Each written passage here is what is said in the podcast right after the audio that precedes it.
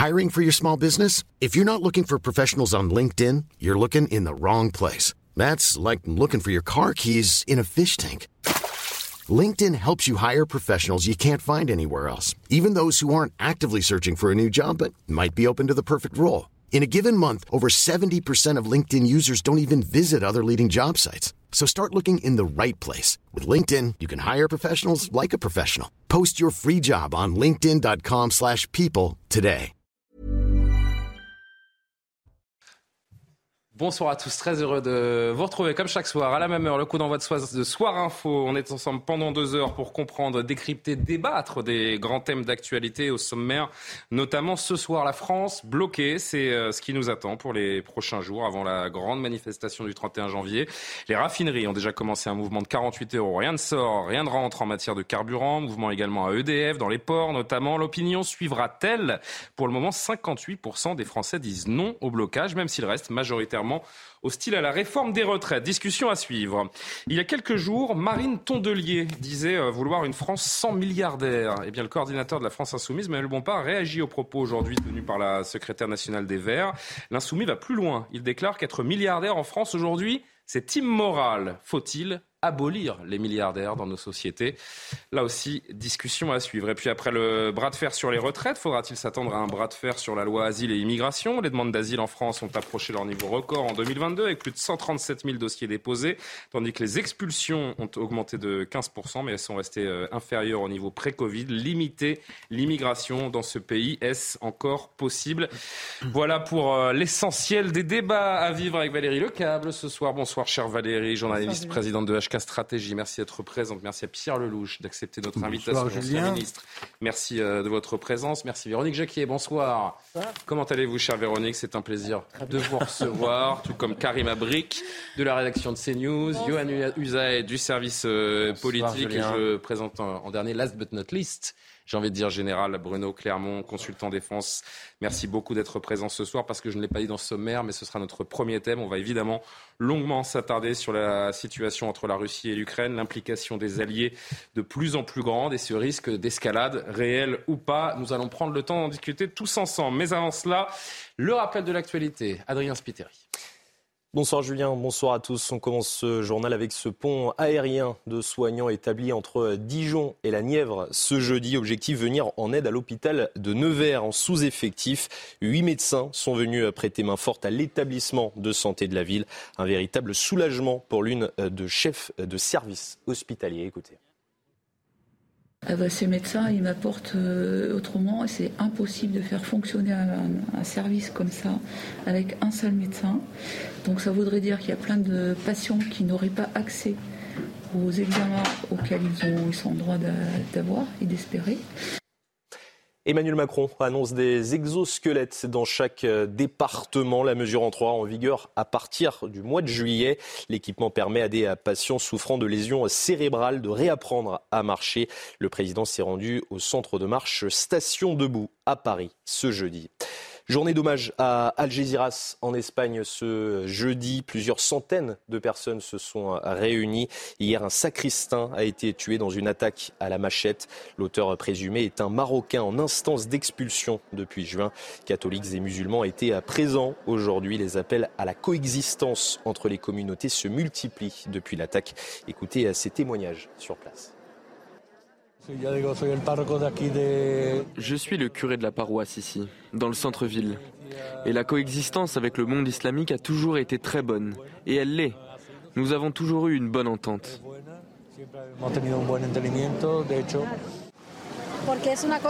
C'est une chose commise par une personne qui se revendique de l'islam, qui n'est pas pardonnée par Dieu et qui n'est pas une personne musulmane, parce qu'une personne musulmane ne ferait pas cela et ne le fera pas. Et puis de nouveaux euh, bombardements russes en Ukraine. Une cinquantaine de missiles ont été euh, tirés. Au moins 11 personnes sont mortes. 11 autres ont été euh, blessées dans la région de Kiev. Cette attaque intervient le demain du feu vert de Washington et de Berlin de transférer des dizaines de charlois à l'Ukraine. Merci beaucoup Adrien Spiter. Et justement, on va surfer, si je puis dire, sur cette question. Et la France doit-elle valider l'envoi de Charles Leclerc à son tour vers l'Ukraine? Pour quel risque notamment? C'est la question principale que l'on va se poser dans un instant. Restez avec nous, à tout de suite.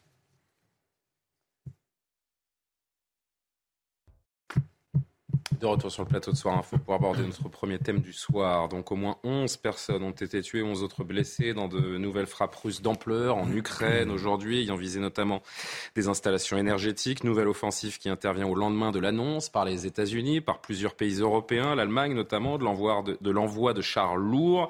Les regards des alliés sont désormais tournés vers la France. Emmanuel Macron doit-il valider l'envoi de Charles Leclerc vers l'Ukraine?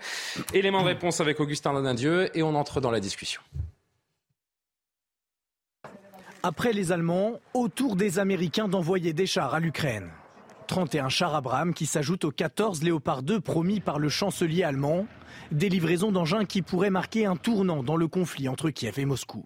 Et porter la guerre en Russie avec des matériaux occidentaux, là on change de nature de la guerre et on devient effectivement euh, beaucoup plus euh, des, euh, des, co-belligérants, si ce n'est au terme juridique, au terme pratique, on fait effectivement une guerre par procuration contre la Russie. Un risque d'embrasement qui freine la France à fournir des chars lourds comme ses voisins européens. D'autant plus que l'Hexagone n'en fabrique plus et n'en dispose que de très peu, seulement 220 engins contre 1700 pour Berlin. Alors Paris prend son temps, ce qui n'est pas dans l'intérêt de Kiev. Le, temps joue en faveur de la Russie, le temps ne joue pas en faveur de l'Ukraine. Donc c'est cette course contre la montre en vue d'une contre-offensive ou d'une offensive russe au printemps qui est en train d'être menée dans un conflit qui doit rester à l'intérieur de l'Ukraine pour éviter une troisième guerre mondiale. L'Ukraine salue la décision des Occidentaux, mais place la barre encore plus haut en réclamant maintenant des missiles de longue portée et des avions de combat. Du côté des Russes, on dénonce une décision extrêmement dangereuse qui emmènera le conflit vers un nouveau niveau de confrontation.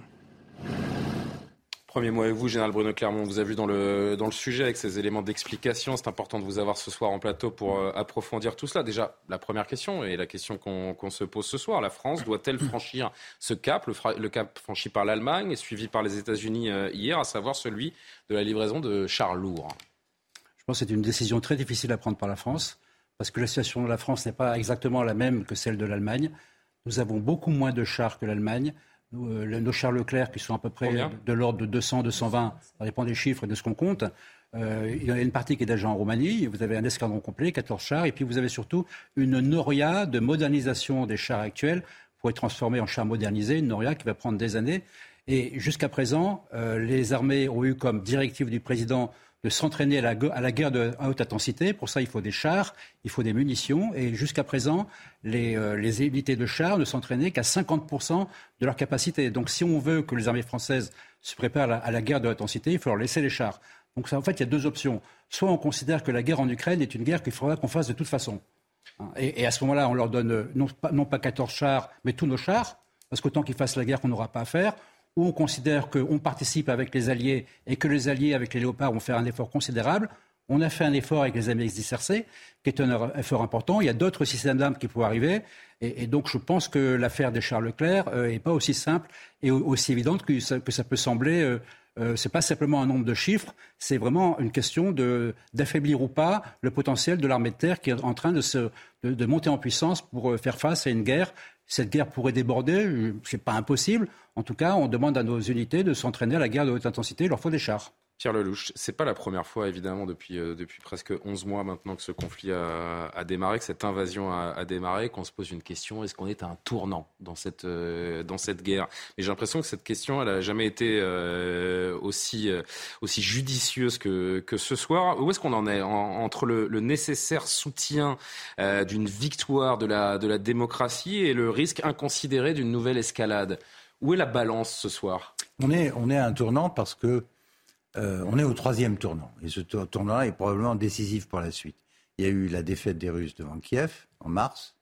Il y a eu la défaite des Russes cet été le long de la frontière autour de Kharkiv et puis de Kherson. Et maintenant, on a une période d'accalmie avec l'hiver. Le front s'est à peu près figé le long du Dniepr et jusqu'à Kharkiv sur un millier de kilomètres. On peut revoir la carte d'ailleurs avec euh, la régie. L'objectif de, de Zelensky et de ses généraux, c'était de lancer une offensive le plus vite possible ils n'en ont pas les moyens, en vérité. D'abord, les Russes font pression sur un endroit qui s'appelle Bakhmut, qui leur mobilise beaucoup de force. Et puis, deuxièmement, il leur faut maintenant franchir le Dniepr. Leur objectif, c'est de prendre ce qu'on appelle le corridor sud pour aller essayer de reconquérir la Crimée, qui est aujourd'hui russe, annexée par euh, la Russie. C'est ça qu'ils veulent. Ils veulent reconquérir. C'est ça, parce que en fait, c'est la, en fait, la, question que j'allais poser ensuite. Parce que quand vous donnez ce que nous nous apprêtons à faire, ce que nous avons fait déjà d'une certaine façon, ce que les alliés font euh, euh, de façon euh, très importante depuis 11 mois, quand vous donnez une partie de vos forces, l'intérêt, c'est quand même de savoir quel est le but ultime. Voilà. Est-ce que ce soir, quelqu'un, vous, mon général, est capable de dire quel est le but de guerre précis des Alors, Ukrainiens Julien, la question que vous posez, c'est celle que j'ai posée dans la tribune du Monde avant le week-end. Ah, c'est ça qui a ouvert le débat. Parce que tout ce débat autour des chars pose la question du but de guerre. C'est quoi le but de guerre? Est-ce que c'est le but de Zelensky d'aller reconquérir jusqu'à la Crimée et même dans son entourage, chez les Baltes, chez les Polonais, causer la défaite de l'armée russe qui provoquerait un changement de régime à Moscou et en finir avec le poutinisme, parce que c'est ça l'objectif affiché, y compris dans l'entourage direct de Zelensky, ou bien s'agit-il d'aider les Ukrainiens à conserver ce qu'ils ont et essayer de trouver une solution de paix? C'est ça l'objectif. Et au fond, euh, côté français, on était plutôt sur cette ligne-là, sauf qu'au fil des mois, on se laisse entraîner ça. Dans, dans les wagons, ce que j'appelle les wagons de l'OTAN et des États-Unis. Et là, on est reparti pour la gloire. Ce qui est Parce que quoi, on va aider éternellement? Ça va. Euh, si vous voulez, le, le, pardon. je te laisse conclure, euh, mais c'est moi qui relance. Pardon. Un petit mot. Le, le souci, c'est que le temps ne joue pas en faveur de l'Ukraine ni des Occidentaux. La guerre est en train de faire mal aux économies européennes, beaucoup la hausse de l'énergie et tout le reste. Les stocks militaires en Europe sont à zéro, parce que, parce que depuis 30 ans, on a désarmé budgétairement. Et aux États-Unis, il y a eu un changement de majorité à la Chambre, qui fait que les crédits sont garantis jusqu'à peu près cet automne. Mais revoter des paquets d'aides, les Américains ont mis 100 milliards, 100 milliards de dollars sur la table. Euh, il faut savoir que chaque mois, l'Ukraine a besoin de 5 milliards d'euros pour payer euh, le fonctionnement de l'État. Et donc, euh, le, temps ne joue pas à notre faveur. Donc les Occidentaux ont collectivement pris la décision d'avancer, de, faire une offensive, percer les défenses russes, essayer d'en finir par des moyens militaires. Le chef d'état-major américain est assez sceptique sur l'issue de tout ça, et moi très sceptique et très inquiet sur les risques d'escalade. C'est pour ça que on, est dans ce, ce paradoxe. Nous sommes censés nous battre pour la démocratie et le droit, sauf qu'on fait tout ça sans parler au peuple. Personne n'est au courant. Parce qu'on se demande aussi, euh, et je passe la main à Valérie Lecable, quels sont nos buts de guerre à nous euh, également. Pour l'instant, on se bat pour, euh, pour la morale, pour une idée de la démocratie, de la liberté, mais pourquoi d'autres concrètement? Pourquoi on se bat? Pourquoi on, aide l'Ukraine? on, voit bien, on voit bien, et il faut rajouter à tout ce que vient de très bien dire Pierre Lelouch, la position américaine d'un point de vue euh, de la guerre. C'est-à-dire que les Américains aussi ont dit qu'ils allaient euh, mettre des chars. Euh, mais je voudrais vraiment qu'on se concentre sur, sur nous et sur, sur l'intérêt de la France d'armer l'Ukraine. On a compris globalement avec Pierre Lelouch la, situation, mais si on se concentre sur nos buts de guerre à nous, sur nous Français. Alors d'un côté, vous avez très clairement l'OTAN menée par les États-Unis et il y a une position française qui est un petit peu moins radicale que la position euh, américaine. Mais néanmoins, vous voyez bien qu'il y a cette coalition. Joe Biden, il a appelé Emmanuel Macron il a appelé euh, l'Allemagne, il a appelé l'Italie, etc. Parce que vous voyez bien qu'il y a cette coalition qui est formée des, des, nations belligérantes américaines et européennes ensemble. Et là-dedans, nous, on essaye de faire un pas de côté, notamment sur les chars, comme vous avez très bien dit, en rajoutant l'histoire que de toute façon les Ukrainiens ne sauraient pas se servir de Charles Leclerc parce que comme vous l'avez dit, il faut des années pour s'entraîner et c'est une raison supplémentaire. Mais nous avons déjà livré des chars, euh, des chars plus petits, plus légers. Aidez-moi sur le nom. Euh, AMX-10. Voilà, merci beaucoup. Donc, si vous voulez, on, on voit bien que les Américains, leur but de guerre, c'est d'aller jusqu'au bout, d'afficher la victoire des démocraties libérales contre ce que représente Vladimir Poutine et ses alliés, et que nous, la France, même si on est membre de l'OTAN, on est plus européen, un peu moins américain. Pourquoi est-ce que les Allemands, les Allemands, ils ont attendu Enfin, on attend l'autorisation des États-Unis pour, euh, pour envoyer des chars aussi. Oui, non, euh, non, mais les Allemands. C'est pas Bruxelles hein, qui, nous, qui nous pousse à envoyer des chars. Non, mais je termine avec ça. Non, mais je termine avec ça. Les Allemands ne seraient pas allés, n'auraient pas donné leurs chars si Biden n'avait pas dit que lui, il envoyait des chars. Alors, je voudrais juste qu'on entende Volodymyr Zelensky. Il fallait l'implication des. On va finir le tour de table. Juste un mot de Volodymyr Zelensky, le président ukrainien, bien sûr, qui, euh, bah, qui en demande toujours plus en fait. Ah bah Maintenant. Euh, il demande ah euh, des, armes aériennes. Écoutez-le.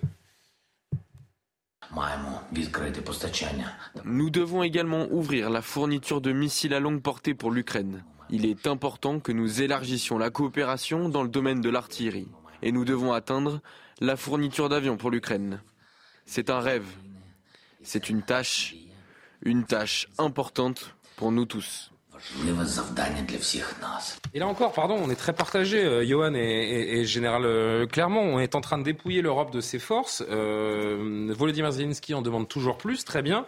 Mais si on est attaqué, euh, est-ce qu'on aura encore les moyens de se défendre à force d'être de tout donner aux Ukrainiens? Mais pardon, mais quelque part, nous sommes attaqués par la Russie, même si nous ne sommes pas directement en guerre avec la Russie. Mais vous avez posé une question intéressante. Vous dites pourquoi est-ce qu'on se bat là-bas? C'est important de répondre à cette question parce qu'effectivement, beaucoup de Français peuvent douter, peuvent se dire. à part pour la morale, pourquoi, Mais pardon, mais alors arrêtez-moi si je me trompe, mais il me semble que si on se bat, c'est avant tout pour la stabilité du monde. On fournit des matériels. Excusez-moi, vous avez dit que la France était attaquée j'ai dit que la France, quelque part, est attaquée parce, mais, parce que, mais parce que c'est la stabilité du monde qui est menacée avec cette guerre. Donc indirectement, bien sûr, nous sommes attaqués. Il y, a, il y a en ce moment six ou sept conflits majeurs dans le monde non, euh, pardon. pas à nos portes, Pierre. Non, non, pardon, mais, aucun, aucun ne menace la stabilité du monde comme la guerre entre la Russie et l'Ukraine. Parce que tout, menace pardon, la stabilité, je suis d'accord. Voilà, mais, donc indirectement, nous sommes attaqués. Mais indirectement, puisque la stabilité du monde aujourd'hui n'est plus assurée et est menacée, oui, quelque part, la France, la stabilité de, de l'Europe, du monde dans lequel nous vivons depuis maintenant un certain temps,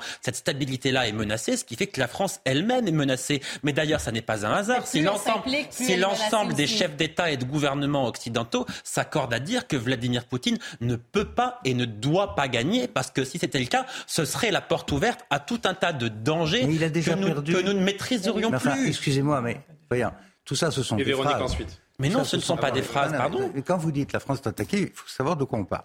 Pour l'instant, moi, je considère que Poutine, il a perdu. Il voulait prendre l'Ukraine, il l'a perdu. Il voulait euh, montrer que l'Ukraine était. il a bombardé 11 villes aujourd'hui. Il a peur il a perdu, mais. Au printemps, D'accord. D'accord, mais les objectifs stratégiques des Russes, c'était quoi? C'était prendre l'Ukraine. Mais il a perdu, pardon, Montrer la division des Ukrainiens. Montrer, repousser l'OTAN. Qu'est-ce qu'il a eu en échange Mais grâce à qui Grâce aux aides des Occidentaux, précisément. et c'est pour cela que nous devons continuer à les aider. Mais personne ne dit qu'il faut cesser de les aider. Donc la question, nous sommes d'accord La question, c'est de savoir s'il faut passer d'une stratégie défensive de l'Ukraine à une offensive qui pourrait dégénérer. Ce n'est pas la question à laquelle je répondais. Hein. Les Russes ce soir, qu'il faille défendre l'Ukraine parce qu'il y a un agresseur qui a volé tout, qui a violé toutes les conventions internationales, y compris les accords bilatéraux passés avec l'Ukraine en 1994, etc. Je suis le premier à le dire.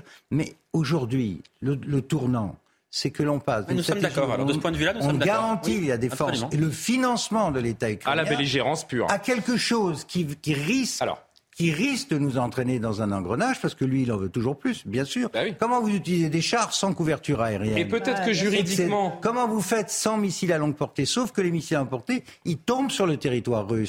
Et qu'après, il y a, y a un risque d'engrenage. Et cette question-là, quand on se bat au nom de la démocratie, il est normal de la poser devant l'opinion publique. Et justement, si plutôt je peux me permettre... que de faire ça dans le secret des cabinets. C'est ça mon argument. Si je peux Après, me ils ont pris la décision. Je leur souhaite que ça se passe bien si ça se passe pas bien, j'aurais prévenu. Juridiquement, pour l'instant, les Alliés, la France, les États-Unis ne sont pas considérés comme belligérants, mais du point de vue des Russes, nous sommes belligérants, nous sommes partie prenante dans ce conflit. Écoutez le porte-parole du Kremlin, Dmitri Peskov. Général, vous réagissez derrière.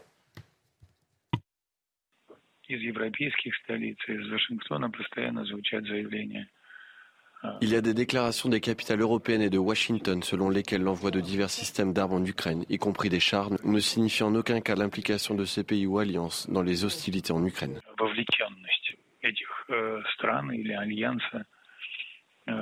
Nous sommes catégoriquement en désaccord avec ça. Tout ce que l'alliance et les capitales mentionnées font est considéré par Moscou comme une implication directe dans ce conflit. On voit que cela grandit.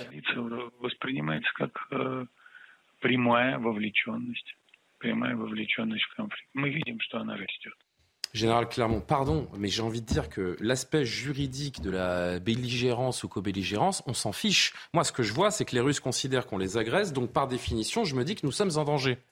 Écoutez, ça fait C'est un, peu simpliste, mais est-ce que c'est bien résumé? Ça va faire 11 mois que c'est comme ça les Russes n'ont toujours pas attaqué l'OTAN. Il n'y a toujours pas eu de provocation des forces russes. Donc on a trop peur de Poutine Non, je ne dis pas qu'on a trop peur de Poutine. Je dis simplement que. Véronique, pardon. Je pense que c'est un point qui est important. Allez-y. Tant que le conflit restera à l'intérieur de l'Ukraine, et tout le monde fait en sorte qu'il reste à l'intérieur de l'Ukraine. C'est pas très moral, mais c'est comme ça que ça se passe. Sauf les, risques. Ukrainiens qui attaquent à l'intérieur du territoire russe. Et Pardon, mais je, peux terminer mes phrases. oui, allez-y, général, général. donc, tant que le conflit reste à l'intérieur de l'Ukraine et que les Ukrainiens n'utilisent pas les armements occidentaux pour porter la guerre en dehors des frontières de l'Ukraine. Ils l'ont fait, vous l'avez dit, à quelques occasions.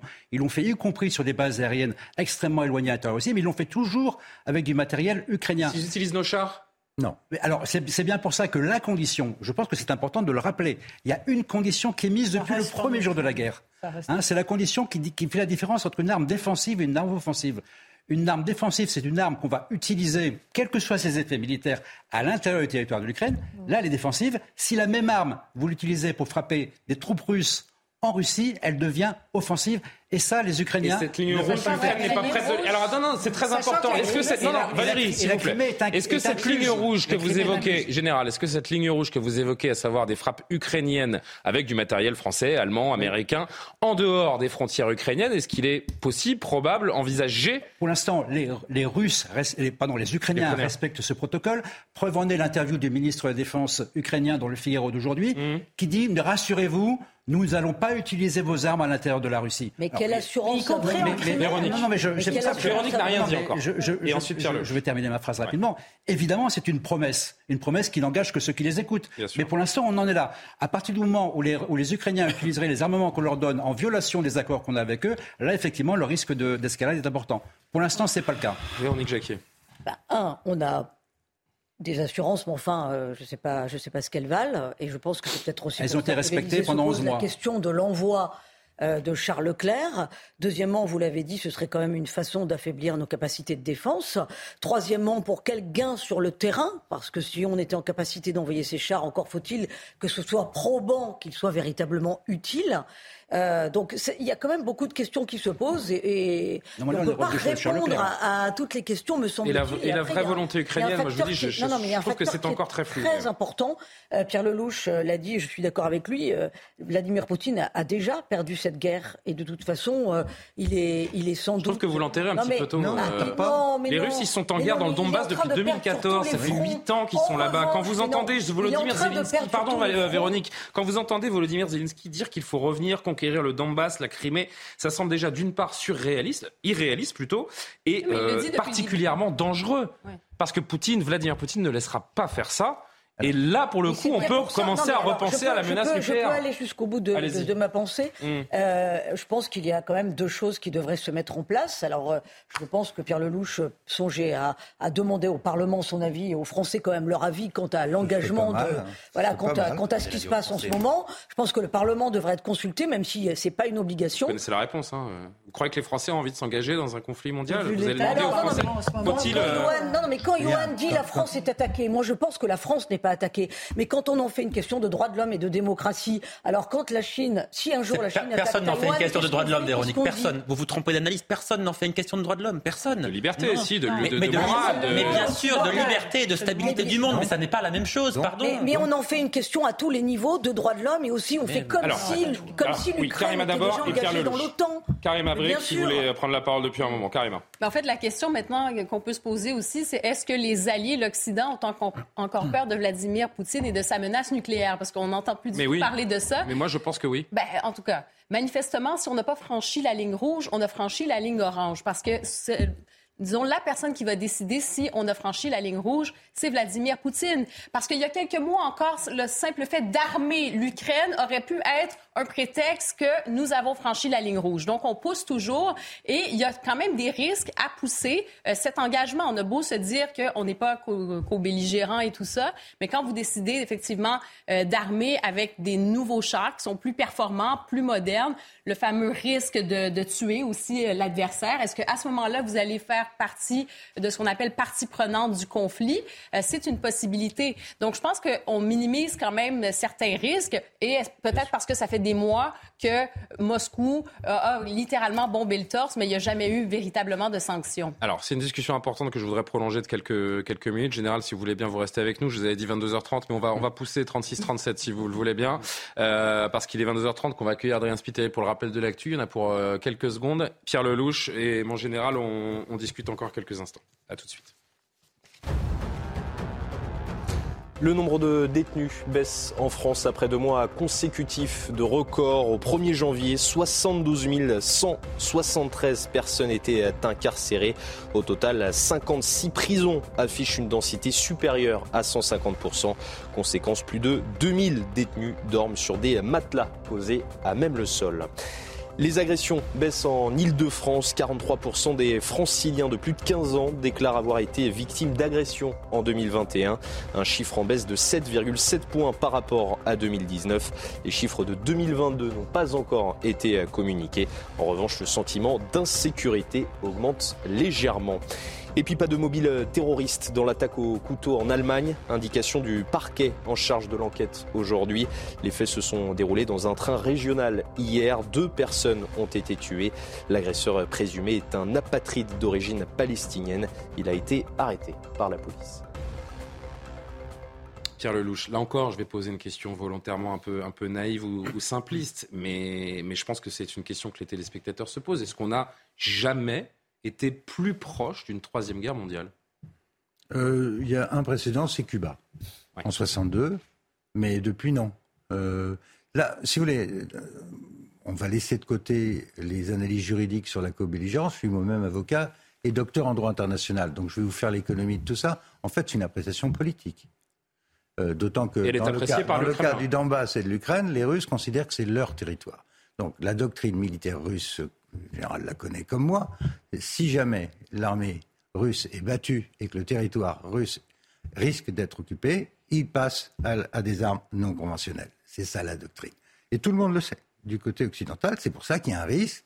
C'est pour ça que le président américain fait très attention et a rappelé qu'il ne veut pas la Troisième Guerre mondiale. C'est pour ça que hier, il y a eu une méchante. Ça pas un coup de méthode couée, euh, une guerre. Non, mais attendez, hier, il y a eu un méchant dérapage de la ministre allemande des Affaires étrangères qui a dit Nous ne sommes pas en nous, sommes en guerre contre la Russie, pas entre nous.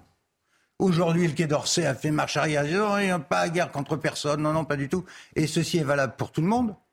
Donc, c'est le Quai d'Orsay qui va euh, préciser les choses après le ministre Bref, euh, qu'est-ce que je voulais dire? Un, nous n'enverrons pas de chars, tout simplement parce que ça ne ah sert à rien. Mais non, non ça sert parce que ce seront des léopards. Les chars américains vont pas arriver, ce sont des chars diplomatiques. Ils ont servi à Scholz de prendre la décision sur les, léopards. Les Américains sont arrangés pour les faire acheter, donc construire, alors que la chaîne est arrêtée depuis 15 ans. Ils ont donc, donc ces chars, s'ils arrivent, ce sera à l'automne. Aujourd'hui, ils servent de paravent diplomatique qui a permis à Scholz de prendre cette décision et de déverrouiller les autres qui sont dans les autres pays. Mais le point important quand on est français, c'est de se rappeler que Scholz prend cette décision trois jours après le sommet de Paris qui devait célébrer le coup franco-allemand. Donc c'est pas que c'est en franco-allemand qu'on a dit on va prendre la décision d'aider l'Ukraine. Non, non.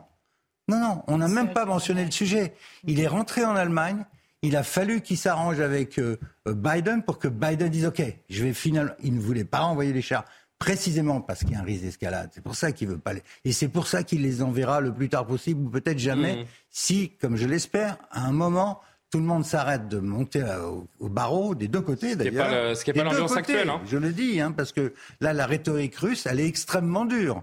Et ils sont en train de fermer tous les verrous. Euh, aujourd'hui, ils ont fermé l'Institut Sakharov à Moscou. Ils sont en train de tout verrouiller, de mettre le pays en condition de mobilisation.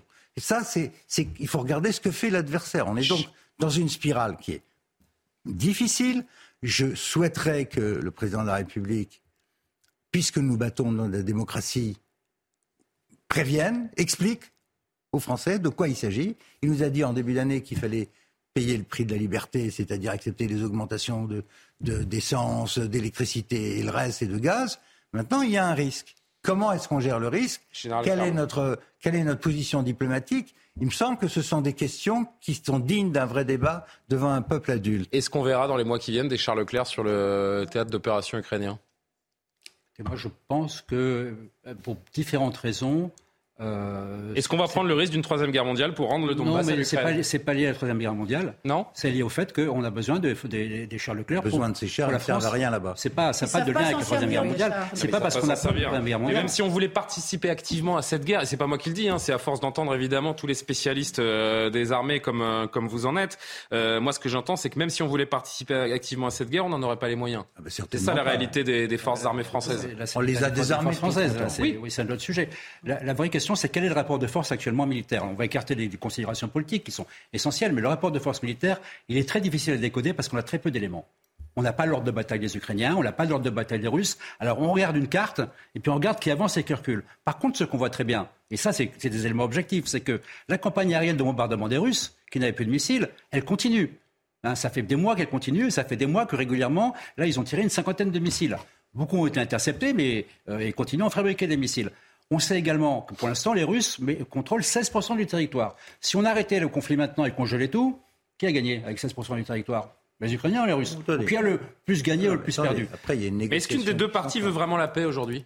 Est-ce qu'une des deux parties veut vraiment la paix aujourd'hui? Pour l'instant, tant que je, termine. Allez-y, général. Tant que le rapport de force n'est pas stabilisé, parce qu'il n'est pas stabilisé. Chacun estime qu'il peut gagner quelque chose sur l'autre.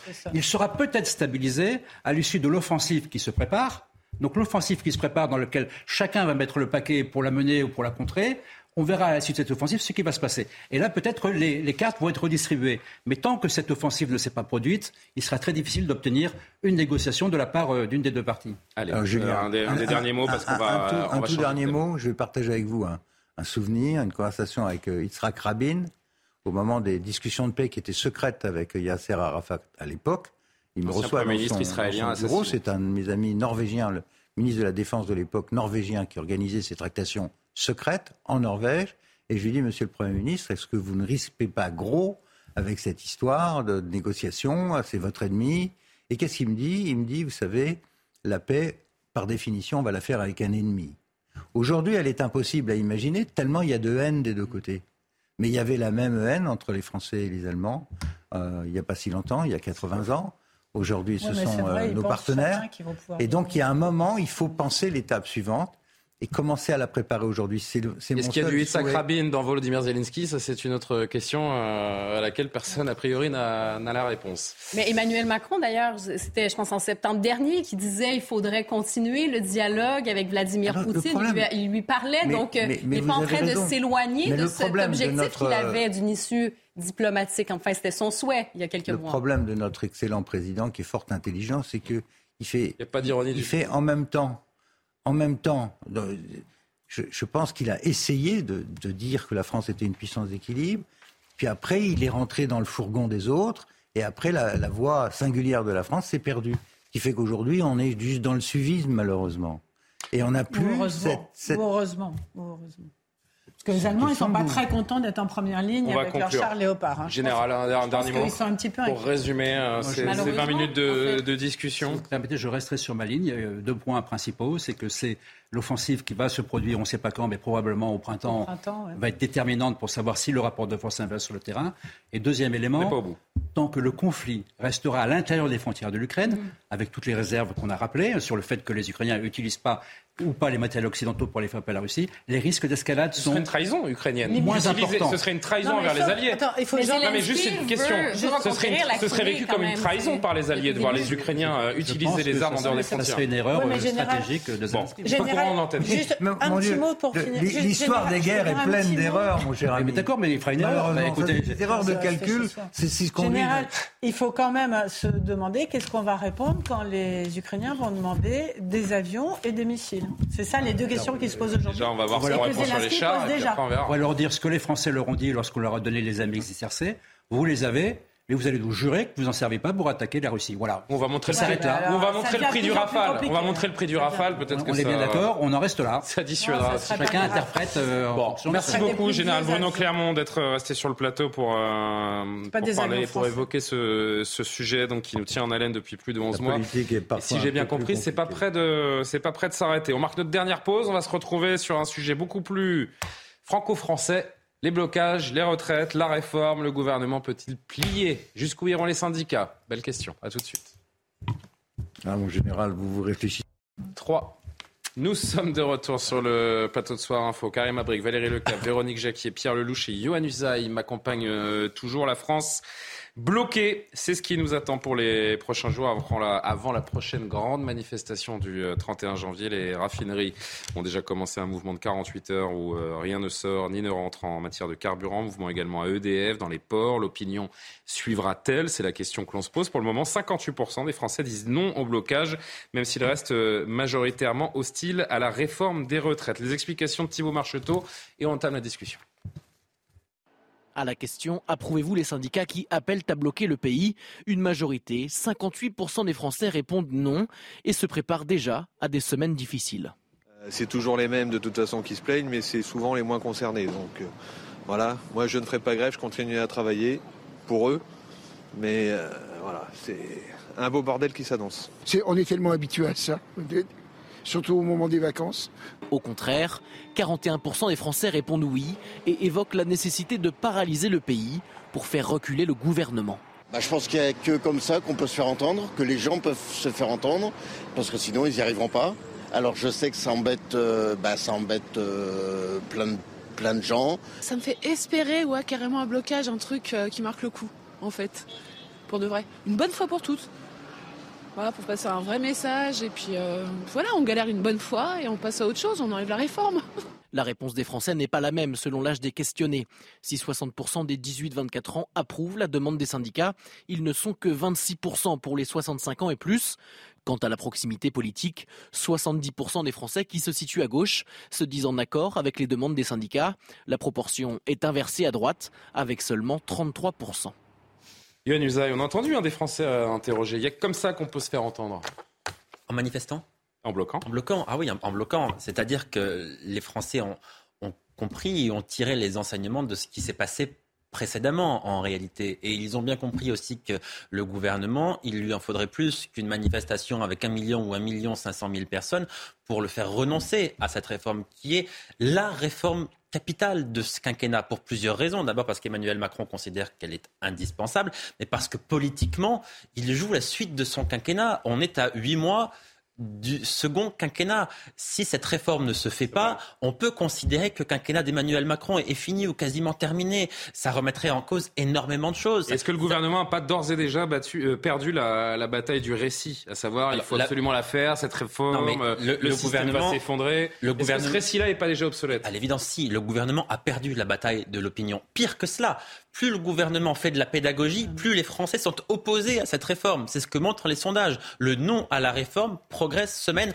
après semaine. Donc ça, c'est très inquiétant et problématique pour le gouvernement qui a perdu la bataille de, l'opinion et qui va maintenant tenter de gagner non pas la bataille dans la rue, il sait que ça s'est perdu, il va tenter de gagner la bataille politique en essayant de faire voter cette réforme, idéalement en trouvant une majorité au Parlement et notamment à l'Assemblée nationale. Et si ça n'est pas le cas, eh bien, via deux articles constitutionnels, le 47 alinéa 1 ou le 49 alinéa 3. Le 47.1 qui réduit le temps de débat et le 49.3 qui engage la responsabilité du, du, gouvernement pour faire passer une, euh, une réforme. J'ai envie de dire cyniquement, Véronique Jacquier et Valérie, je viendrai vers vous ensuite, que l'intérêt, alors je ne sais pas si le mot est bien choisi, mais ce qui pourrait sauver le gouvernement maintenant, c'est que les syndicats aillent trop loin en bloquant le pays et que l'opinion soit retournée. Oui, euh, d'autant que bloquer le pays, euh, c'est pas rien, ça a un coût économique, hein, ça coûte des millions d'euros par jour. Donc euh, on peut partir aussi du principe que c'est irresponsable quand on dit en permanence que la France est en déclin, etc. etc. Donc oui, bien entendu, s'il y avait une radicalité euh, très forte de la part des syndicats, ça pourrait euh, euh, retourner l'opinion. Maintenant, attention, quand on dit le gouvernement a déjà perdu la bataille de l'opinion, chaque fois qu'il est question d'une réforme des retraites, le gouvernement sait très bien qu'il n'a jamais l'opinion avec lui. Hein, on l'a vu en 95, on l'a vu en 2010. en 2010, ça a duré quand même plus d'un mois. Il y a eu des blocages, il y a eu jusqu'à 3 millions de personnes dans la rue. Mais Eric Woerth a dit que la pression était plus forte aujourd'hui qu'en 2010. Hein. Eric Woerth qui portait la réforme en 2010. Oui, mais la loi a été votée, elle a été passée à l'époque mais nous avions une majorité. Hein. Oui, et il y avait la majorité, c'est vrai. Nous l'avions, mais j'étais pas le gouvernement à l'époque. Mais, mais, ce que le gouvernement redoute, euh, c'est évidemment la radicalisation du côté des, syndicats, mais peut-être l'espère-t-il aussi, euh, mais c'est plutôt la grève par procuration dans l'opinion, c'est-à-dire qu'il y ait un soutien silencieux, mais de plus en plus massif. Mais là encore, faudrait-il que vraiment le mouvement, d'après moi, s'inscrive dans la hein. durée. Ben, en 95, c'est ce qui s'était passé. Hmm. Euh, mais il faudrait que ça s'inscrive vraiment longtemps dans la durée. Là, avec les syndicats, c'est un petit peu, on va voir ce qu'on va voir. Mais c'est seulement le deuxième round hein, qui va se jouer mardi. Euh, Valérie, oui. Non, c'est intéressant parce qu'on n'en est pas très loin là de 1995 euh, dans ce qui se profile. C'est-à-dire que mardi 31 euh, janvier, il va y avoir sans doute la radicalité en plus peut-être. Alors j'étais peut-être trop jeune en 95 pour me très rappeler de, de, non, mais la, méthodes comme celle-ci. Non mais, ce, qui a été dit, ce qui a été dit est tout à fait exact. C'est-à-dire que les syndicats, ils savent très bien qu'ils peuvent manifester tout ce qu'ils veulent ça va faire des belles images, ça va intéresser les gens, mais ça ne va pas casser ou empêcher de faire passer la réforme. La seule façon qu'ils ont faire reculer de le faire reculer le gouvernement, c'est de bloquer le pays. Mais ils sont euh, sur la corde raide parce que effectivement, Et vous avez une partie du politique qui s'infiltre dans cette brèche aussi. Hein. S'ils bloquent trop, ce qui peut se passer, comme ça vient d'être dit, c'est que l'opinion se retourne du coup contre ceux qui bloquent, parce que c'est toujours la CGT cheminots. Ils ne sont pas du tout concernés par la réforme des retraites, hein, parce que les régimes spéciaux ne sont pas touchés du tout. Ils ont le gouvernement. A bien fait Mais vous avez une partie de, l'opposition qui suit également cette, euh, cette mouvance-là, cette idéologie. je pense, à, je pense à la NUPES, je pense à Europe Écologie Les Verts, à LFI, je pense au Parti communiste, je pense à Anne Hidalgo, qu'on va entendre dans un instant, qui va fermer la mairie si vous voulez, le, le 31 janvier. Ce, ce qui apparaît clair aujourd'hui, si vous voulez, c'est que la réforme, je ne pense pas, moi, que le gouvernement euh, reculera complètement pour les raisons que Johan Ozaï a très bien dit. Mais en revanche, je pense qu'ils vont être obligés d'aménager quelque chose sur des, euh, sur des sujets euh, qui, qui soient symboliques, je veux dire, sur, sur l'histoire des femmes, sur l'histoire du fait que il y en a qui, qui cotisent 44 ans au lieu de 43. ans. Il va hmm. falloir qu'ils Ça, c'est le fond, mais. Il va, ne serait-ce que pour obtenir ce fameux vote qu'ils vont tenter d'obtenir à l'issue de la commission paritaire mixte qui se profile entre l'Assemblée nationale et le Sénat pour réduire le temps des discussions à 50 jours et où ils ont besoin du vote euh, de gens des LR, ils ont besoin. Donc ils, ils vont aller chercher voix par voix. Ils sont en train de ah, compter les compliqué. voix. Ils sont en train de compter les voix là. C'est pas compliqué. Euh, c'est pas compliqué. Pardon. Tout le monde a quelque chose à reprocher à cette euh, à cette réforme, quelle que soit son sa position sur sur l'échiquier politique. Pierre Lelouch, avant de vous entendre, je voudrais qu'on rappelle donc que le patron du PCF, c'était chez nous hier, Fabien Roussel, a demandé au maire de soutenir la mobilisation le 31 en fermant quelques heures les mairies. Eh bien, ce sera le cas de l'hôtel de ville à Paris, confirmé par Anne Hidalgo ce matin. Écoutez chez nos confrères de France Télévisions. Fabien Roussel, le communiste, il appelle les maires à fermer symboliquement leur mairie le 31 janvier, prochain jour de, mobilisation à l'appel des syndicats. Est-ce que vous allez le faire, vous? Moi, je, réponds à son appel. Il dit euh, des mairies solidaires. Bien sûr, il y a des services publics qui doivent continuer, je pense à l'état civil, mais euh, l'hôtel de ville de Paris sera euh, mairie solidaire le 31, en solidarité avec le mouvement social. La situation est beaucoup trop grave. Et euh, au nom de quoi elle engage les, Parisiens Moi, je lui conseillerais de la fermer en permanence. la mairie, de toute façon, ça ne changerait pas grand-chose. c'est pas vrai. Elle a vu des Parisiens. Franchement, non, mais c'est une boutade, mais c'est malheureusement pas faux. Euh, elle est dans son rôle, Anne Hidalgo, d'engager la mairie de Paris de... 2%. Et moins. Voilà, fin de l'histoire.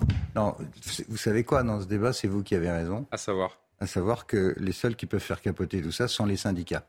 S'ils poussent trop loin, ça peut avoir un effet sur l'opinion. Mais l'opinion, globalement, elle n'y croit pas à la réforme, même si, à mes yeux, ce n'est pas une réforme très violente. Hein. C'est une réforme assez douce par rapport à ce qui se passe dans le reste de l'Europe. Parce que dans dix ans, il faut recommencer hein, avec cette, cette mini-réforme. Ils ont déjà cédé une année. C'est pour ça qu'on ils ont, ils ont mis beaucoup d'argent Est-ce que le jeu en vaut la chandelle, comme on dit depuis quelques bah, jours Vous savez, euh, moi je pense que depuis le début, il s'est fait enfumer par le camarade Bérou avant Noël. Il, c'est Emmanuel Macron? Bien sûr, en décalant euh, la discussion après, en début d'année, dans le pire moment, c'est-à-dire au moment où on est en dans le dur au niveau de la, des conséquences de la guerre en Ukraine, l'augmentation de l'essence, l'inflation qui est très dure sur l'alimentaire, c'est, des paniers qui, ont poussé de plus 15, plus 20, donc c'est, tout le monde est Les Français sont pris à la gorge de tous les côtés. Et on leur dit qu'ils vont en plus bosser en plus euh, euh, deux, deux ans de plus, trois ans de plus, si on a commencé tôt, c'est insupportable. Et à mesure que le gouvernement essaye d'expliquer, ils, se prennent les pieds dans le tapis, ils se contredisent entre eux. Euh, ils n'ont pas les poids lourds qu'il faut pour calmer le jeu, ni pour planifier cette phase parlementaire. Et on voit LR se, se déporter. C'est un, métier, comme disait mon vieux maître Chirac. La politique, c'est un métier. Une procédure parlementaire, ça s'improvise pas. Et, après, les députés, ça se traite. Là, ils ont besoin de gens. Qu'est-ce qu'ils ont à dire Mettez-vous à la place de, députés euh, de mon ancienne famille politique qui ont été élus tout seuls alors que leur leader a fait 4%, donc ils sont vraiment avec des PME individuelles. Ils se font insulter le dimanche, ils vont soutenir une réforme Alors qui est présenté par quelqu'un d'autre qui en plus essaye de les, de les tuer Ira, ira pas. Écoutez, rentrons dans, ce volet, rentrons dans ce volet plus politique. Valérie, euh, Véronique, vous allez reprendre avec, euh, avec Yohan et, Karima aussi.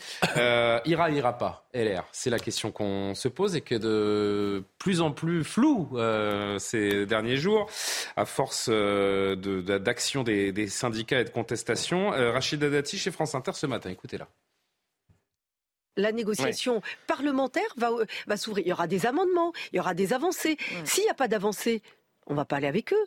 Nous, qu'est-ce qu'on veut sauver ce système par répartition et on veut évidemment. S'il n'y a pas d'avancées, vous n'allez pas aller avec eux? Mais non, mais il faudra bien améliorer le texte. Hum. Et il sera forcément euh, amélioré. Le débat parlementaire, c'est pas un débat pour rien. Enfin, je vous rappelle que les LR, ils défendaient la retraite à 65 ans dans, le, dans la campagne présidentielle il y a six mois. D'accord, hein, non mais euh, c'est pas la peine de le dire sur ce ton. Non, mais ce que je veux dire, c'est pas ça. C'est que il, la défendait dans un autre contexte. Et d'ailleurs, Emmanuel Macron a été un peu piégé parce que hum. le contexte ne s'y prête pas. S'il avait fait la réforme euh, sur son premier quinquennat, elle serait sans doute passée. Est-ce qu'il y a encore des leviers pour négocier avec LR si vous ne bougez pas sur l'âge? Bah, euh, moi, j'ai entendu quelques députés LR. En fait, plus les jours passent, moins on a l'impression qu'il y a de chances qu'elle passe, cette réforme. Non, mais moi, je, trouve que Rachida Dati résume bien les choses, mais en même temps, c'est surréaliste parce que ça fait des années, quand même, que les Républicains veulent une réforme des retraites. Et, euh, Monsieur Lelouch, vous, dit, vous dites, euh, oui, c'est pas le moment, mais enfin, c'est jamais le moment pour une réforme des retraites. On l'a vu. Moment, ah bah oui, mais alors, c'était quand le moment? Enfin, on a vu que pour la retraite. Non, mais là, elle a raison. C'est jamais le moment de réformer. Non, non, mais vous qui êtes un homme politique, pour la retraite à point pendant deux ans, Jean-Paul Delevoye. C'est pas de ma faute s'il l'a pas fait. je vous dis qu'il aurait dû la faire avant. C'est la concertation, il y a eu des pourparlers, et on en est là, et on en est toujours là. Est-ce que LR va suivre C'est à, pleurer de la politique en France, pardonnez-moi. D'accord, mais nous sommes d'accord, mais c'est lui qui a... C'était lui le maître des horloges, c'est pas moi. Euh, il a, il a pas fait la réforme. bien sûr, il s'est dicté son agenda. Il a été réélu avec une mauvaise majorité, maintenant il est coincé. Est-ce euh, que LR peut passer le temps sauver le soldat Macron? Non, mais euh, effectivement, Pierre Lelouch a mis l'accent sur quelque chose d'important.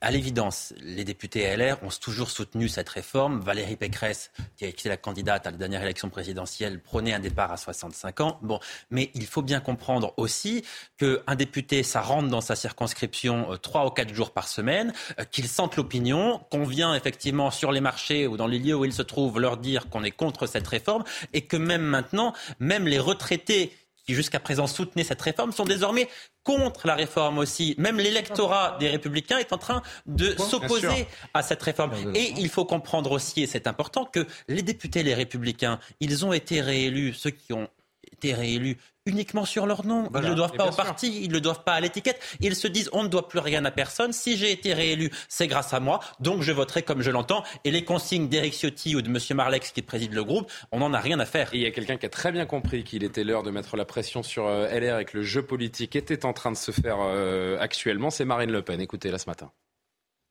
Je suis assez optimiste sur le fait que cette loi ne passe bah, pas. Il faut qu'on fasse pression sur les LR, hein, qui sont parfois prêts à se vendre pour pas grand-chose, et, puis peut-être convaincre quelques députés de la majorité. Elle boit du petit lait, pardon de, de répéter ce que vous venez de dire. Politiquement, elle boit du petit lait. Politiquement, oui. Mais bien sûr, là, elle se régale. Alors, Karima, qu'on n'a pas entendu.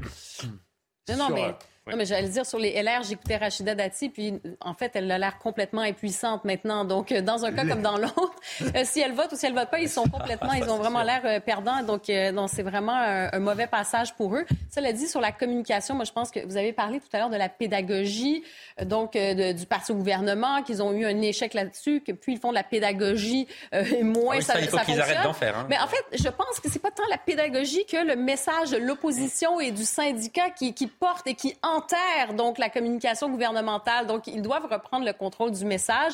Je ne sais pas s'ils vont envoyer éventuellement. Ça va être Emmanuel Macron qui va ressortir, qui va faire son allocution. Ah, Moi, j'ai l'impression que le macronisme est en jeu. Ben, écoutez, manifestement, il y a, la communication est absolument à zéro. vous aurez noté, pardon. Oui, oui, non, non, mais elle est absolument à zéro. Et par ailleurs, dans la rue, on parle de, fameux blocages et tout ça, mais il y a quand même, il faut le dire effectivement, une majorité de Français qui ne veulent pas cette réforme. On parle de réformette, mais ça reste, je pense, le, 64 ans, c'est quelque chose de fort dans l'esprit des Français. Et sur ça, le gouvernement ne veut pas bouger. C'est ça.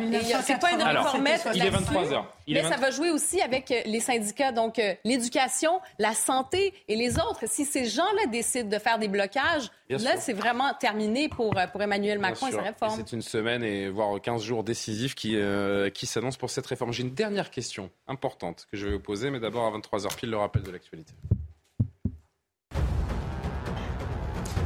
Une marche au flambeau contre la réforme des retraites était organisée à Paris ce jeudi. Vous le voyez sur ces images. Des rassemblements similaires ont eu lieu dans plusieurs villes de France, comme à Rouen et Limoges.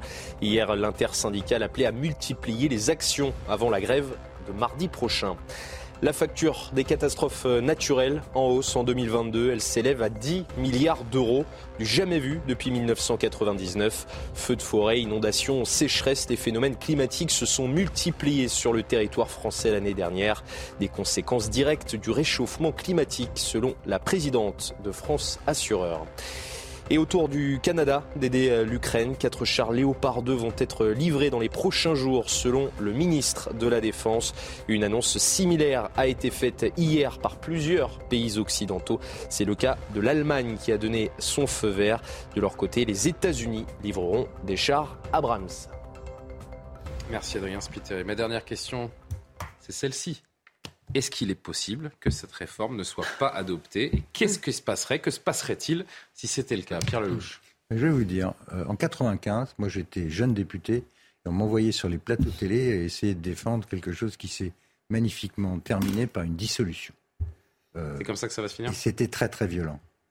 Très violent parce qu'il euh, y a un moment où la foule, la masse l'emporte. Et on était majoritaire, et même très majoritaire. L'Assemblée de 93 Du haut de votre expérience. Euh, et celle, Quel avenir, la, la- euh, la suivante de réforme, j'étais au gouvernement. Mhm. Et je me souviens qu'on a eu neuf dimanches méchamment compliqués avec un million, un million et demi de gens dans la rue. Ça a tenu, mais ça a tenu uniquement parce qu'on avait une majorité. Donc on a pu la faire passer, la réforme, avec d'ailleurs euh, des amendements. Parce qu'au départ, c'était 63 ans, ça s'est terminé sur 62 ans, etc., etc. Là, il a commencé à céder.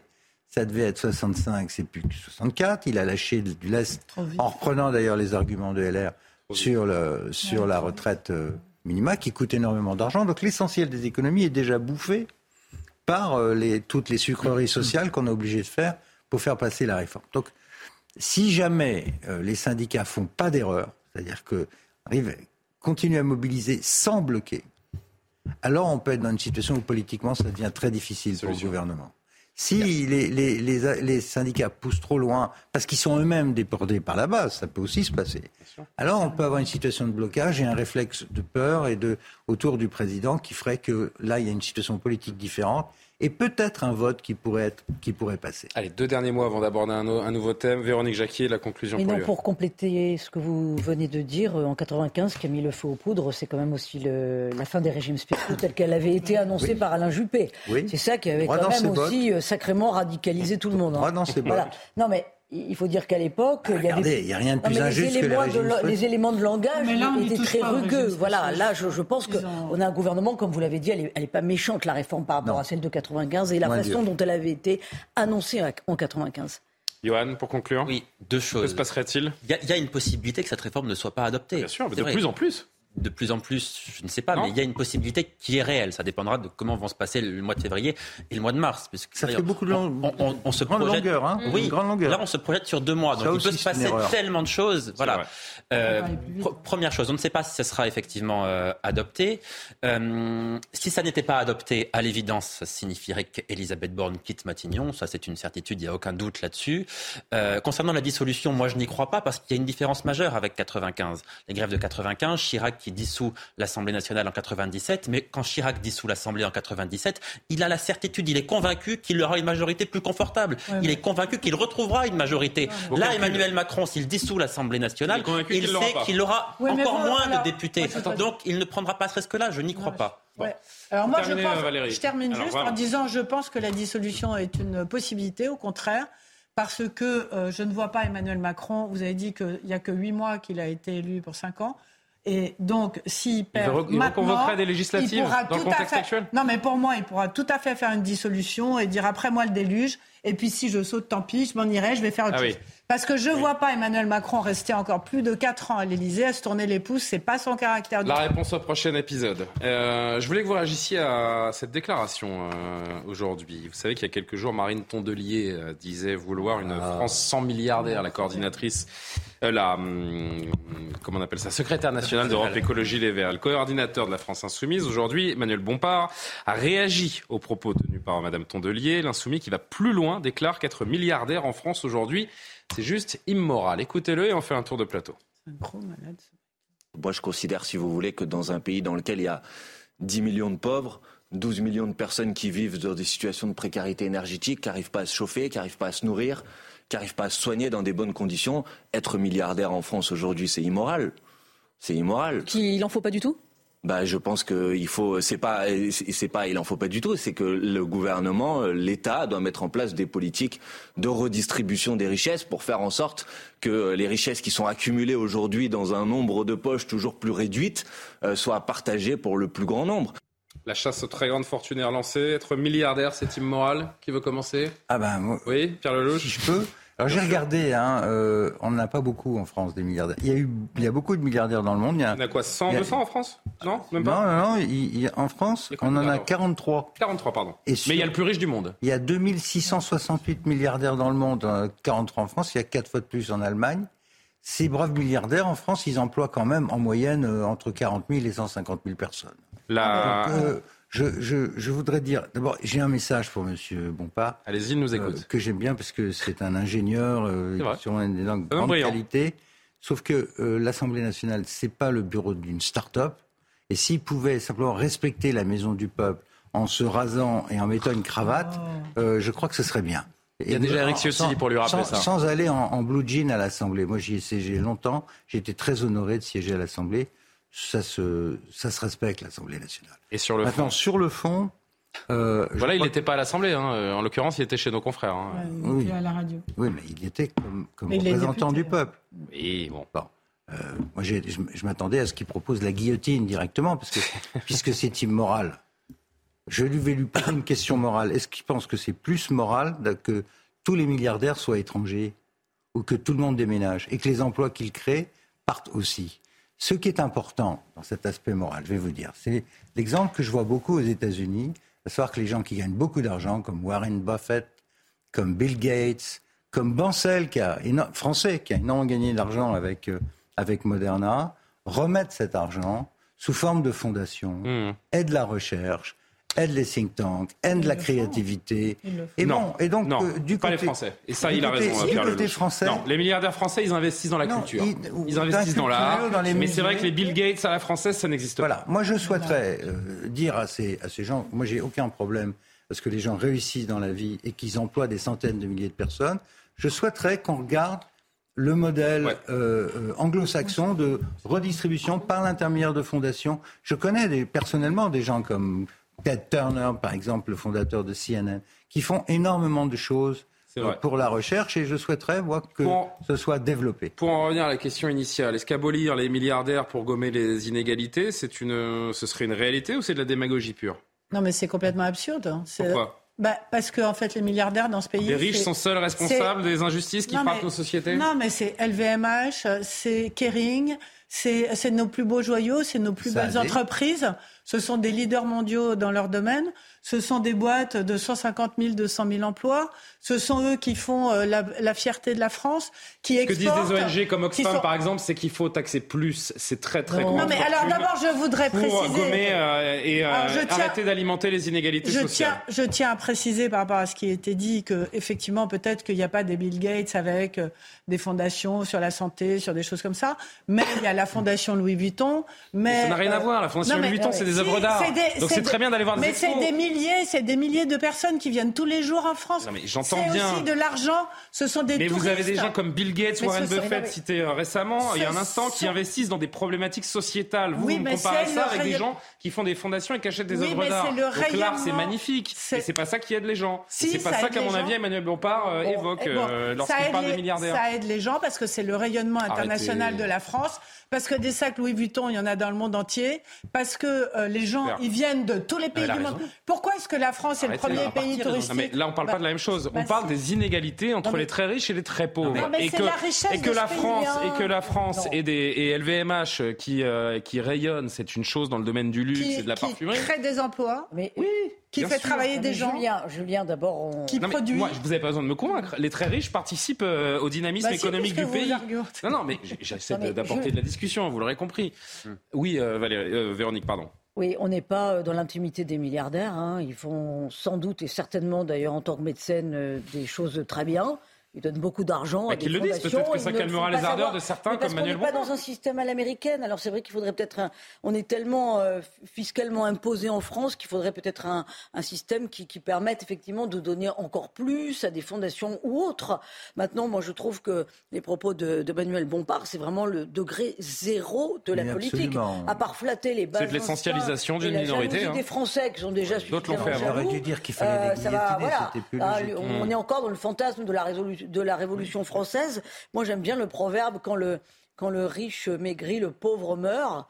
Euh, ça résume tout, ça résume tout ce que vous venez de dire. Vous pouvez demander à tous les milliardaires de, partir, ça ne rendra pas les pauvres moins, les moins pauvres. Non, non mais sur l'immoralité, il y a un vrai sujet, parce qu'il n'y a pas que les milliardaires, il y a aussi les millionnaires. On peut parler des joueurs de foot. Mhm. Est-ce que c'est bien moral de gagner en un temps record autant d'argent ou d'être payé pour une année dans tel club? Ben oui, mais alors moi j'aimerais qu'il en parle, Manuel Bompard. Qu'est-ce qu'il pense de ces questions? Maintenant, l'extrême gauche, j'aimerais aussi qu'elle s'occupe des pauvres, parce que là, ils sont sacrément immoraux de ne rien proposer de tangible mhm. pour sortir bien des Français de la misère. Je conseille à mon père d'aller voir on fait le tour Danton. de plateau? Danton, vous savez? Oui, Danton, oui. La mort de Danton, c'est à la Comédie Française en ce moment. Je conseille à Bompard d'aller voir cette pièce. Très intéressant. Non, mais je pense qu'il y a un vrai sujet sur, euh, sur euh, les, écarts de richesse, sur la redistribution, effectivement, sur les fondations, sur l'art. Moi, je pense que l'art, c'est très bien aussi. Euh, cela dit, je trouve que c'est un peu facile et en ce moment, c'est particulier. Il y a ce retour, hein, un peu de, chasse à la sorcière aussi. Bien sûr, bien sûr. On est passé de critiquer et de vouloir taxer, par exemple, les super profits et maintenant, on personnalise un peu ce débat. Et moi, je trouve ça un peu dangereux. on est quasiment là. De vouloir, effectivement, il y a, ce cette volonté de réactiver cette lutte de classe aussi. Et je suis pas sûre que d'activer ces, instincts-là est nécessairement assez productif, justement. Alors, il y a un bémol peut-être. Il y a, y a un bémol sur lequel on peut, on peut, alimenter ce débat du côté d'une euh, gauche qui est un petit peu euh, réfractaire aux, aux très très riches. Le bémol, je trouve, c'est pas le fait qu'il y ait des très riches, c'est l'optimisation fiscale qui conduit parfois les plus fortunés à être moins imposés. Ces choses-là, en effet, euh, c'est des choses qu'on ne devrait pas pouvoir laisser passer et qu'il faudrait euh, revoir, sauf que euh, pour taxer plus massivement les, milliardaires, il faudrait une coordination mondiale, puisqu'on a bien compris que si un pays fait en sorte que les très très riches soient hautement taxés, eh bien ils vont aller peut-être placer leur fortune ailleurs. Donc s'il n'y a pas une coordination mondiale sur la taxation, fiscale, ça ne servira à rien. Alors Johan qui attend et, et je vous reprends. Non, mais à l'évidence, le propos de Manuel Bompard est un propos électoraliste. Oui, bah oui. J'allais dire de bas étage. Je ne sais pas si je peux me permettre, mais sincèrement. Vous venez de le faire. Ça n'a pas beaucoup de sens. Enfin, c'est ridicule de dire ça. Mais pour une raison qui est évidente, vous l'avez dit, si, si, si on, on, se met à, à taxer, c'est presque confiscatoire ce que propose Manuel Bompard en l'occurrence. Mais à ce moment-là, ça sera très bien. Vous n'aurez plus aucun milliardaire en France parce qu'ils seront tous partis s'installer ailleurs. Et puis ça ne répond pas aux souffrances des Donc, gens. ça créera moins de richesse en France. Enfin, vous voyez bien que ça n'a absolument euh, aucun sens. Qu'est-ce que les riches peuvent faire de plus ou de mieux mais, alors mais en, l'occurrence, c'est particulièrement inquiétant quand même ce qui se passe en ce moment, dans le sens où vous avez la France insoumise qui dit bon arrose sur les milliardaires en quelque sorte, si je résume bien. Mm. Vous avez la CGT qui dit allez pour pour lutter contre la réforme des retraites, on va couper l'électricité des, des, milliardaires. Enfin, est-ce que nous sommes collectivement devenus fous enfin, je, ne sais pas, je, je, m'interroge. Qu'est-ce qui se passe dans ce pays pour qu'on en soit à pointer du doigt les milliardaires? D'accord? C'est pas nouveau. Non, mais certes, ils ont réussi dans la vie, ils ont créé beaucoup d'emplois, etc faut peut-être pas leur dire merci, j'en sais rien. chacun, fait, bravo, chacun fait son jugement. Mais de là à les pointer du doigt, à dire qu'ils sont responsables de tous les maux de la société, non, je ne crois pas que ce soit le cas. Alors vous parlez d'optimisation fiscale, ça, ça a toujours existé, mais effectivement. Mais on peut se poser la question si ça doit perdurer. C'est un travail titanesque, c'est s'attaquer à quelque chose. Est-ce qu'on peut changer ça? On peut sûrement améliorer les choses, parce qu'il y a des pays qui ont intérêt à l'optimisation fiscale pour les attirer aussi. Donc tout cela est extrêmement compliqué. Mais un mot sur la redistribution, parce que M. Bompard dit qu'il faut revoir la redistribution en France. La France est l'un des pays qui redistribue le plus. Mmh. Il faut le savoir quand même. Il faut, avoir conscience ça. C'est important de le dire. Je, je crois qu'il est très important quand même que les gens qui réussissent dans ce pays aient envie de réussir. Certes. Bah oui. Et deuxièmement, qu'ils soient fiscalement domiciliés en France. Mhm. Ce qui est le cas des gens à qui M. Bompard euh, reproche d'être immoraux, voire euh, souhaiterait qu'on les élimine directement.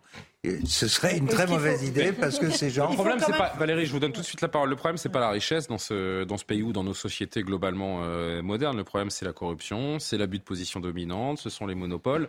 Là, oui, là, ces gens-là, comme Manuel Bompard, peuvent pointer du doigt ces choses-là et peut-être agir politiquement. Non, mais mais la richesse, la richesse, on en a besoin. Et les flux créent des flux. Oui, non, mais c'est- ce qui, est, ce qui est très étonnant dans les propos de Manuel Bompard, c'est que l'optimisation fiscale dont vous avez parlé et tous ces sujets-là, ça ne concerne pas les individus en tant que tels. C'est pas ça le sujet. Les individus, même si on leur fait rendre gorge, on aura un petit peu d'argent, mais pas tant d'argent que ça. bien sûr. L'optimisation fiscale, c'est le sujet auquel s'est attaqué Bruno Le Maire à peine il a été élu ministre de l'économie, euh, nommé, pardon. Mais il y a c'est les six moulins à ans. vent, c'est Et Don Quichotte, Non, c'est pas des, non, non, c'est pas des moulins à vent. Si vous parce qu'il coordonnez pas allé- mondialement, qu'est-ce que vous faites? Ben, ils, sont, ils, ils sont allés à Bruxelles, ils, sont en train, ils le font au niveau européen. C'est-à-dire Oui, que mais ça suffit ils sont pas. en train d'installer. les paradis fiscaux dans le monde entier. Non, oui, des paradis fiscaux, Y oui. Mais l'optimisation fiscale, c'est quand même lutter contre l'optimisation fiscale, c'est demander aux grandes entreprises qui gagnent de l'argent de payer un minimum, d'avoir un plan, un plan, plan- euh, pardon, un plancher, excusez-moi, de taxation euh, qui est euh, mis en place et allez. qui est en train d'être mis en place. Conclusion, C'est Véronique. ça qui rapporte de l'argent. C'est C'est là-dessus. vrai que quand on voit les, les chiffres qui se sont affichés à l'écran, ça peut donner le tournis à bien des Ah oui. Français. Quand on voit ces milliards. savez que ces LVMH milliards, aujourd'hui est valorisé pour la première fois de son histoire à plus de 400 millions d'euros. C'est la première entreprise européenne à être valorisée à 400 Milliards. milliards. Non, non, mais C'est je- que je je crois que- je crois que ce qui- Bah, on est fiers, non 400 On est milliards. fiers, Ah, mais moi, je, je ne dis rien, je dis juste je- une Je info. pense que- qu'il Je faut évidemment des, des milliardaires en France et je souhaite même qu'il y en ait de plus en plus parce que voilà, ça mieux, crée oui. effectivement, de, ça fait tourner une économie, etc. On est tous d'accord là-dessus. Maintenant, c'est vrai que dans les années 60, alors c'est pas la même échelle, mais ça explique un certain nombre de choses. Il y avait euh, une différence de 1 à 10 entre l'ouvrier et le patron de l'entreprise. Maintenant, on sait très bien que l'échelle, elle est de 1 à 200, voire à 300, voire à 500. Alors, c'est pas immoral, mais c'est vrai qu'il y a une forme d'indécence. Maintenant, je pense que ça demande de la pédagogie d'expliquer les choses aux Français et de leur expliquer que de toute façon, être riche, c'est pas un gros mot.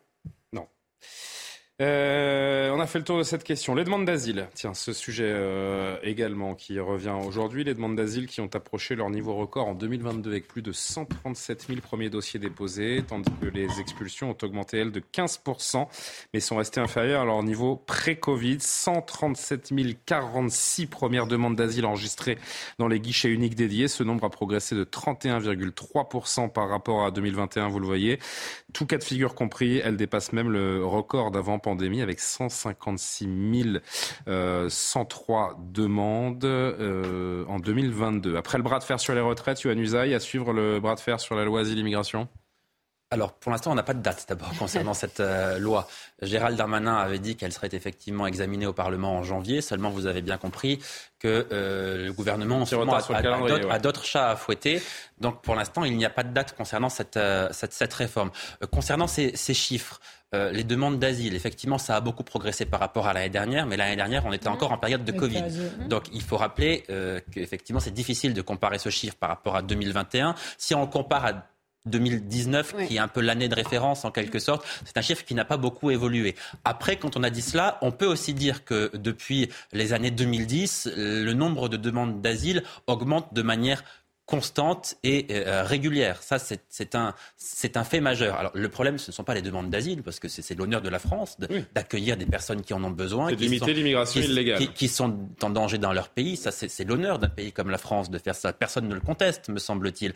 Le problème, c'est que les deux Ça ne devienne pas une filière d'immigration. Exactement. Et, et- et le problème, c'est que ceux dont la demande d'asile est refusée, ceux qui sont déboutés de ce droit d'asile, c'est qu'ils ne restent pas en France. Or, aujourd'hui, que se passe-t-il? Eh bien, on constate que ceux qui sont déboutés de ce droit d'asile, la plupart du temps, restent en France parce que c'est très difficile de les renvoyer dans leur pays, soit parce que c'est un pays en guerre et donc vous ne pouvez pas le faire, soit parce qu'ils sont en danger là-bas, soit parce que les pays ne délivrent pas les fameuses OQTF. Parce que l'Europe nous contraint de ne pas avoir de maîtrise également sur, euh, sur tout cela. Oui, mais les traités européens, nous les avons signés. L'Europe ne nous contraint à rien. La France a adhéré à l'Union européenne. La France a signé ces traités-là. Enfin, non, parce qu'on a toujours l'impression que l'Union européenne, c'est une énorme machine qui veut nous dévorer. Enfin, euh, cette machine, Ouais, nous, en, nous, en, nous en faisons partie et nous en avons accepté les règles. C'est c'est important de le dire et de le rappeler, pardon. Hein. Oui, on peut même quand on a voté contre, on a accepté les règles. Les règles, mais pas nécessairement toutes, les conséquences. Alors, naturellement, mais il faut les changer de l'intérieur. interdit. Ça, bien sûr. Mais Sauf que pour l'instant, nous sommes membres de l'Union européenne de par notre volonté. Personne ne nous a contraints. Vous parlez à un ancien ministre de l'Europe, donc je sais que nous sommes membres.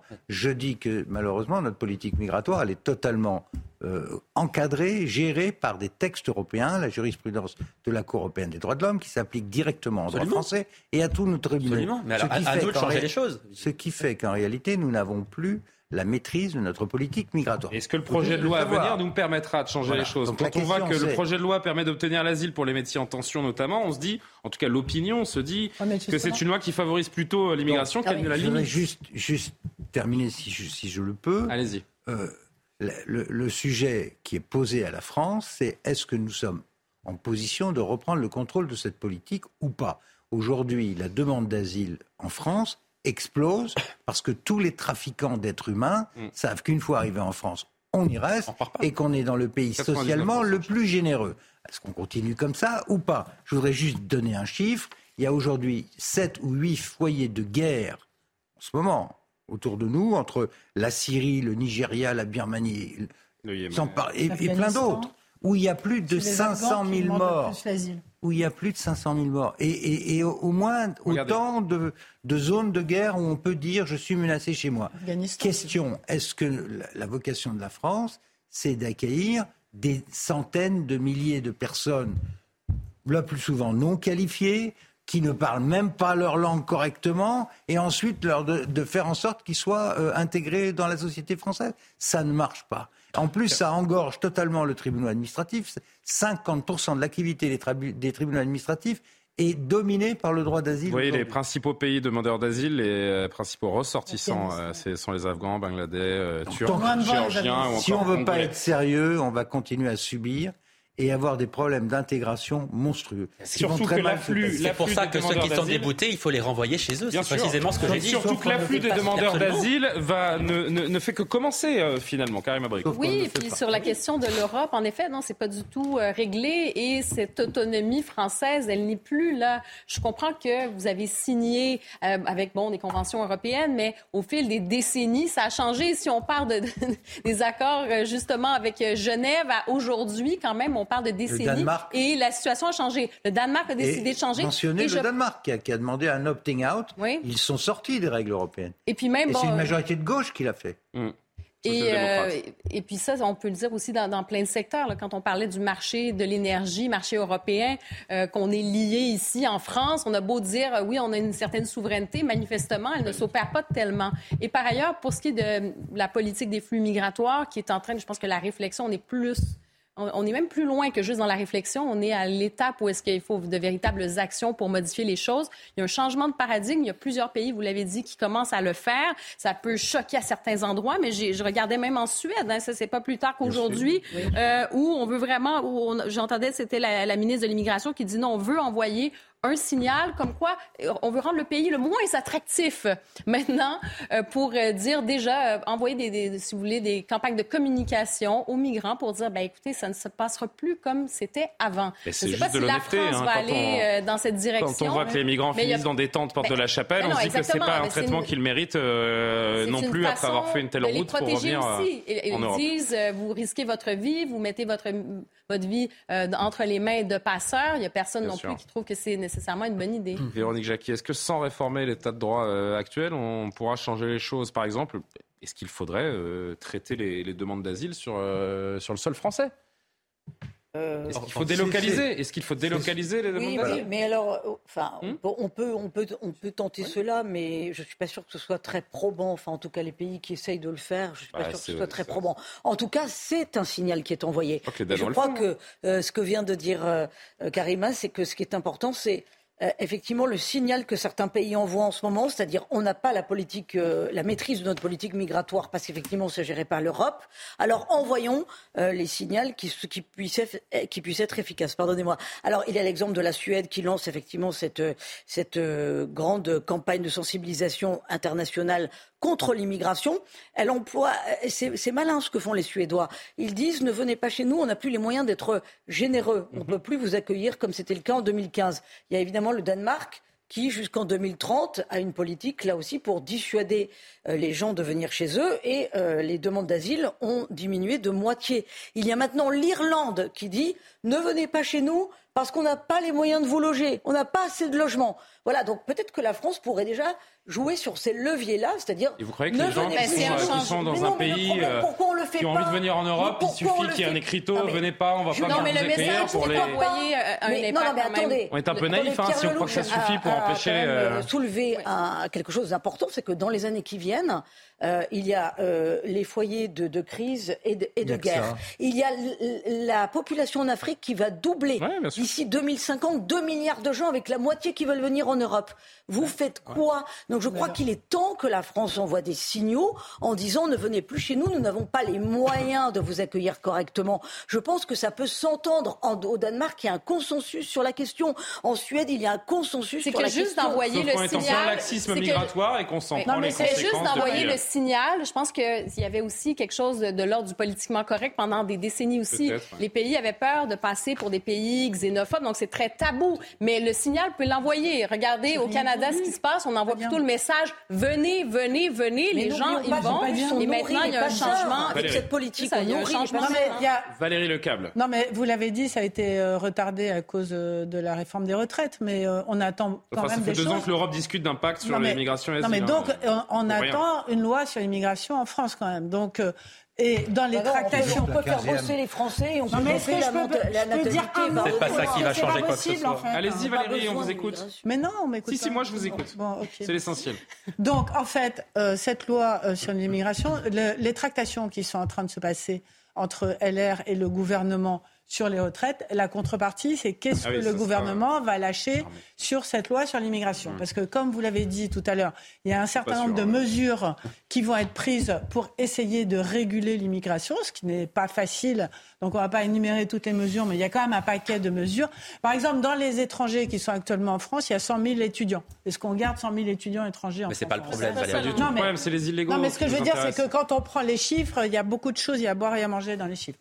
Mais si, il y a des gens qui, sont, qui, ont, qui ont un vrai droit d'asile et d'autres qui n'en ont pas. Et est-ce qu'il va y avoir cette contrepartie de régularisation euh, des, des gens qui travaillent? C'est déjà le cas. Il y a 34 000 non, mais étudiants régularisés, la... augmentation de 8 Non, mais dans la, dans la loi sur l'immigration, il, devrait, il devait y avoir une régularisation. Et les LR sont en train de demander que le gouvernement renonce à ça. Allez, tout dernier mot, 30 secondes. Non, mais ils sont en train d'essayer de faire quelque chose. j'avance, Valérie, je suis vraiment désolé. J'entends bien ce que vous dites, Valérie, mais on est face à un tel problème que vous imaginez bien qu'on ne va pas le résoudre avec des tractations entre les Républicains et le gouvernement. C'est pas à ce niveau-là que ça se passe, Valérie. Alors, la loi de Darmanin, elle sera sans doute très bien. Madame Le Câble, les lois.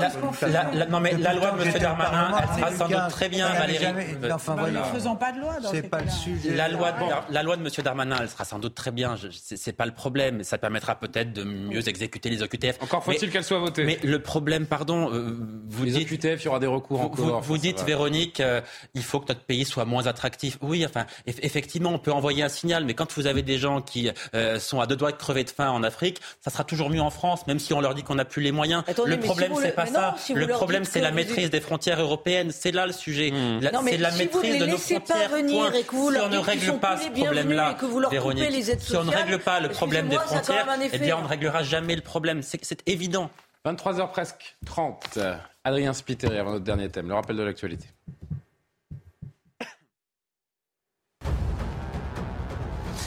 Des raffineries et des centrales EDF en grève pour 48 euh, heures. Les ports sont également euh, touchés par le mouvement euh, pour 24 heures. Des mobilisations organisées par la CGT pour protester contre la réforme des retraites. Hier, le secrétaire général de la CGT, Philippe Martinez, appelait à multiplier les actions avant le 31 janvier. Et justement, 58% des Français sont contre les appels au blocage du pays. Ils sont demandés par certains syndicats pour protester contre la réforme des retraites. 41% sont pour, 1% ne se prononce pas. Résultat de notre sondage CNews. Une deuxième journée de mobilisation est prévue mardi prochain. Et puis de nouveau, bombardement russe en Ukraine. Une cinquantaine de missiles ont été tirés aujourd'hui. Au moins 11 personnes sont mortes. 11 pardon, personnes ont été blessées dans la région de Kiev.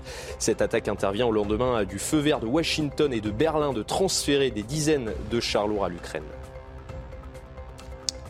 Merci Adrien. Il nous reste quelques minutes seulement, mais je voudrais évoquer euh, quelques instants tout de même cette affaire. Ce jeune homme qui a subi un traumatisme crânien, ça s'est passé il y a quelques jours, le 20 janvier à Montpellier. Il a été roué de coups par un groupe d'individus alors qu'il tentait de secourir deux femmes importunées par ces derniers dans un tramway. Ça se passe donc à Montpellier. Le récit à Minette Adem. Il est 15h vendredi dernier, sur cette ligne de tramway entre les stations Rive du Lez et Moularez, quand un groupe de jeunes hommes importune deux femmes. L'un d'entre eux persiste dans la provocation, simule des coups de poing envers l'une des jeunes femmes et finit par coller son front contre le sien. Un jeune homme de 21 ans, alors témoin de la scène, décide de s'interposer. Il est alors roué de coups. Ce jeune homme euh, s'est interposé de manière pacifique. Il a essayé de faire euh, tomber la pression. La situation s'est retournée contre lui. Et dans un instinct d'autodéfense, il a, il a tenté d'utiliser sa, sa, bombe lacrymogène. Il n'a pas eu le temps. Si ce policier salue cet acte courageux, il déconseille d'agir seul. Je reconnais tout le courage de ce jeune homme, mais en même temps, euh, euh, lorsqu'on a affaire à ce genre de situation, c'est vrai que c'est d'une manière collective qu'on doit intervenir avec beaucoup de sang-froid. N'hésitons pas à intervenir en groupe pour, pour faire tomber la pression, pour, pour euh, maîtriser des situations euh, euh, très délicates, surtout pas de, de, partir en conquérant et en justicier. Victime d'un traumatisme crânien, le jeune homme a aussitôt été transporté vers l'hôpital par les secours. À l'heure actuelle, seulement deux agresseurs ont pu être interpellés. Âgés de 15 et 16 ans, ils ont reconnu les faits et devront comparaître devant la justice des mineurs tourne vers vous parce que je crois que c'est la semaine dernière ou euh, en début de semaine, on a eu cette, cette conversation. Je crois que c'était à propos de la gare du Nord. Et vous me faisiez une grande envolée en disant Mais je comprends pas que les gens n'interviennent pas. Ben voilà ce que ça coûte de vouloir intervenir, de vouloir euh, venir en aide euh, à quelqu'un. C'est dramatique. On oublie presque, là je vais vous dire sur ce sujet, on oublie les agresseurs pour se concentrer sur celui qui a fait preuve de courage et dire qu'il n'aurait pas dû intervenir. Euh, en fait, il y a deux lectures. Hein. Euh, d'abord, il a quand même eu le courage d'intervenir, comme vous venez de le dire. Après, on a entendu votre témoin qui dit qu'il faut intervenir collectivement. Il était rempli, euh, le, je ne sais pas si c'était un train. Et les gens ont peur d'agir et C'était rempli, il y avait plein de gens autour de lui qui auraient pu lui, lui prêter main forte. Donc déjà, les gens, ils voient des femmes qui sont en train de se faire agresser, personne ne bouge il voit un jeune de 21 ans qui prend son courage, qui dit, je pense qu'il a été exaspéré par la situation, il s'est dit, il, a voulu, euh, selon, selon les, récits sur place, il a voulu intervenir de bah manière très parce diplomatique. A, parce qu'il a et été, puis ça s'est, voilà, puis il a été choqué, etc. Il a voulu venir en aide. Et là, on commence à lui taper dessus, et là, personne ne bouge non plus. Mm, mm. Donc, en fait, euh, oui, je comprends euh, qu'il faut intervenir collectivement, mais simplement, est-ce que vous, vous pouvez rester euh, sans bouger devant quelqu'un euh, qui est en train de se faire agresser Et personne ne peut savoir au préalable ce qu'il fera dans une situation comme celle-là. C'est impossible. C'est ça qui est Donc je ne vais pas me, me, mettre en avant en disant que je ferai ou alors euh, me minimiser mon, mon tempérament en disant que je resterai dans un coin. Je n'en sais rien. C'est la vérité. en fait. Le problème, c'est qu'il faut encourager les gens à, à réagir quand on sait qu'on ne peut pas mettre un policier derrière chaque citoyen, Pierre Lelouch? Votre lecture de cette d'une affaire comme celle-là? Moi, je trouvais qu'on est tombé à un niveau euh, très bas en France. C'est des gamins, 15-16 hein, ans. Ouais, où on entend un, policier dire à ses concitoyens si vous êtes témoin d'un truc comme ça, surtout restez à l'écart et intervenez. Il finit dans le coma, ce pauvre garçon, euh, Pierre Lelouch Oui, enfin. Enfin, dans le coma, en tout cas, avec un traumatisme crânien. On est tombé bien bas au niveau du civisme et bien haut au niveau de la violence par des très jeunes. Donc la vraie question que ça repose, je crois que vous aviez parlé précédemment, c'est qu'est-ce qu'il faut faire avec cette ordonnance de 45 Pourquoi est-ce qu'on, pourquoi est-ce que ces jeunes se comportent comme ça? C'est parce qu'ils savent qu'ils sont en toute impunité, que dans le meilleur, dans le pire des cas, ils seront euh, déférés devant le policier. Et puis, une désinhibition également de l'ultraviolence. Donc je pense qu'il faut reprendre, compte tenu de, de ce qui est en train de passer dans notre Vous faites sauter l'excuse de minorité dans des cas comme celui-là? Oui, il faut absolument revoir ce texte et, durcir et réouvrir des établissements spécialisés pour des, pour des jeunes qui sont en pleine dérive, souvent avec des trafics de drogue à la clé, qui se croient absolument tout permis. Il faut responsabiliser ou pénaliser les parents qui vont avec. Si on continue à laisser ce truc déraper comme on est, faut pas s'étonner si le policier dit. Est-ce qu'il n'est pas déjà trop tard? Donc il faut reprendre ça. Oui, Véronique? vous n'avez pas tort.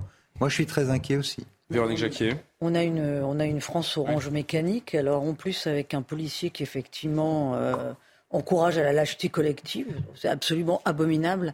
Ça me fait penser, en, plus ça s'est passé en plein jour. Ça me fait penser à, ce drame. Euh, de Bayonne où on avait le chauffeur de bus, ce chauffeur de bus qui avait été massacré par des criminels. Et on voit que, bah oui, vous soulevez les bonnes questions, vous apportez les bonnes réponses, mais pour autant, les politiques ne bougent pas. Donc c'est complètement effarant. En fait, la situation empire. Je pense que ça va prendre un, sursaut. Oui, c'est ça. Ça va prendre un, sursaut collectif parce que, je, oui, on peut dire le, le jeune homme a été courageux, mais en échange, maintenant, il y a eu un traumatisme crânien. Donc, on comprend pourquoi mais la population est complètement figée et ne réagit plus. Donc, si jamais il faut faire autre chose, c'est quoi? Est-ce qu'il y a des, des, je sais pas, il y a la question, encore une fois, de la répression. J'aime pas ce terme, mais il faut de, véritables peines plus sévères pour des jeunes qui se comportent vraiment. Il faut se faire sauter l'excuse de minorité. C'est oui, que je posais. Exactement. Il y a cette question là Et sinon, ben, pour la population, je ne sais pas si le, policier dit aussi on peut agir collectivement. Bon, qu'est-ce que ça veut dire? Ah, c'est tous ou personne en fait. Il faut y aller tous d'un coup. Mais, ça, mais, à ce moment temps, dans une société comme la nôtre, de plus en plus individualisée, où les gens euh, se désintéressent de ce qui arrive à 1 mètre 2 En fait, je, ne suis pas sûre qu'ils se désintéressent. Pardon, mais on est un peu dans le monde des bisounours là. Hein. Non, les gens se désintéressent pas, les gens ont peur. Mais se désintéresse aussi un peu, j'ai l'impression. Je ne sais pas, hein. je ne sais pas si la vérité est entre nous deux ou pas, enfin peu importe, mais moi je, je pense qu'il y a une part de peur, bien sûr, très grande, parce qu'on ne sait pas ce que, de quoi est capable la personne en face, mais il y a une part de Manifestement, on voit de quoi est capable la personne. Une partie des gens aussi, je pense.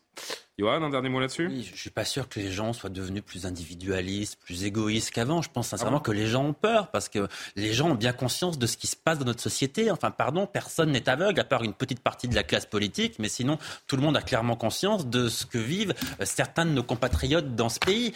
Donc, à, l'évidence, euh, il y a un sentiment d'impunité. On parle beaucoup du sentiment d'impunité. Mais le sentiment d'impunité, ah. ce, ne sont pas que des mots. Le sentiment d'impunité, c'est ce qui fait qu'il y a une partie de la population, et là notamment des jeunes, qui ont un sentiment de toute puissance face à ce sentiment. Et à contrario, une partie de la population qui se fait justice elle-même et qui ne croit plus en l'État pour régler ses problèmes. Face à ce sentiment de toute puissance, eh bien, écoutez, il, faut manifestement changer les choses et, mhm. durcir les sanctions, parce qu'on on ne peut pas effectivement juger ces, ces, ces, ces, adolescents comme on les jugeait il y a 20 ou 30 ans parce que la société a changé, parce que la société est plus violente. Et, bah, les, et, les peines, manifestement, ne sont plus suffisamment adaptées à l'état de la société actuelle. Et bientôt, ce sera les cours d'autodéfense collective. C'est peut-être ça qu'il faut, finalement. Il est temps de refermer ce, ce soir info avec une dernière image. Vous en avez l'habitude pour retrouver le sourire, vous vous mettre des petites paillettes dans les yeux avant d'aller vous coucher. Euh, Moi, je ne viens que pour ça. Moi, une image, image très particulière, euh, très spectaculaire surtout. Est-ce que vous avez le vertige les uns les autres? Oui. Oui, et eh bien il y en a un qui n'en a qui n'a pas du tout le vertige. Il s'appelle Raphaël Bridi. Il est brésilien, regardez, spécialiste de highline. C'est du fudambulisme de l'extrême, si vous préférez. Il a parcouru hier, regardez ça, 510 mètres sur une sangle tenue entre deux gratte-ciel à São Paulo, au Brésil, bien sûr. Il a battu un record de distance en zone urbaine en Amérique. Le funambule au pieds nus de 35 ans a parcouru en 25 minutes les 114 mètres d'altitude. Vous l'avez vu? Il a failli se rater. Il a failli se rater, mais euh, la petite chute euh, s'est rétablie en s'asseyant sur ce qu'on appelle le slackline, donc cette, euh, cette bande, cette sangle tendue. Il s'est relevé quelques secondes après pour nous permettre de voir donc ces images magnifiques. Hein les drones, ça fait des, ça fait des images incroyables maintenant. Hein. C'est, vertigineux. Performance qui a eu lieu à l'occasion du 469e anniversaire de la métropole de São Paulo. Immense jungle urbaine pour ceux qui ont eu l'occasion d'y aller, de plus de 12 millions d'habitants dans le sud du Brésil.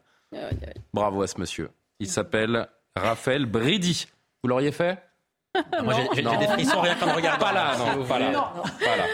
Merci à tous de nous avoir suivis. Merci à Thomas Leroy qui a préparé cette euh, émission. On se quitte. Merci à Régis sur ces, sur ces belles images. Je me lasse pas. Hein. C'est euh, waouh. c'est ça Waouh, comme on dit chez les jeunes. L'édition de la nuit, euh, qui sera précédée de l'heure des livres d'Anne évidemment. On se dit à demain pour l'heure des Pro 2. C'est vendredi demain. C'est je suis embêté parce que je ne sais pas qui reprend Soir Info demain. Vous avez une idée? Dans l'oreillette?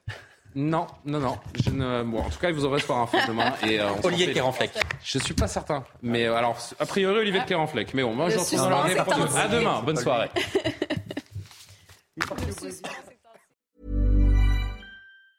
mom deserves the best, and there's no better place to shop for Mother's Day than Whole Foods Market. They're your destination for unbeatable savings, from premium gifts to show-stopping flowers and irresistible desserts. Start by saving 33% with Prime on all body care and candles. Then get a 15-stem bunch of tulips for just $9.99 each with Prime. Round out mom's menu with festive rosé, irresistible berry chantilly cake, and more special treats. Come celebrate Mother's Day at Whole Foods Market.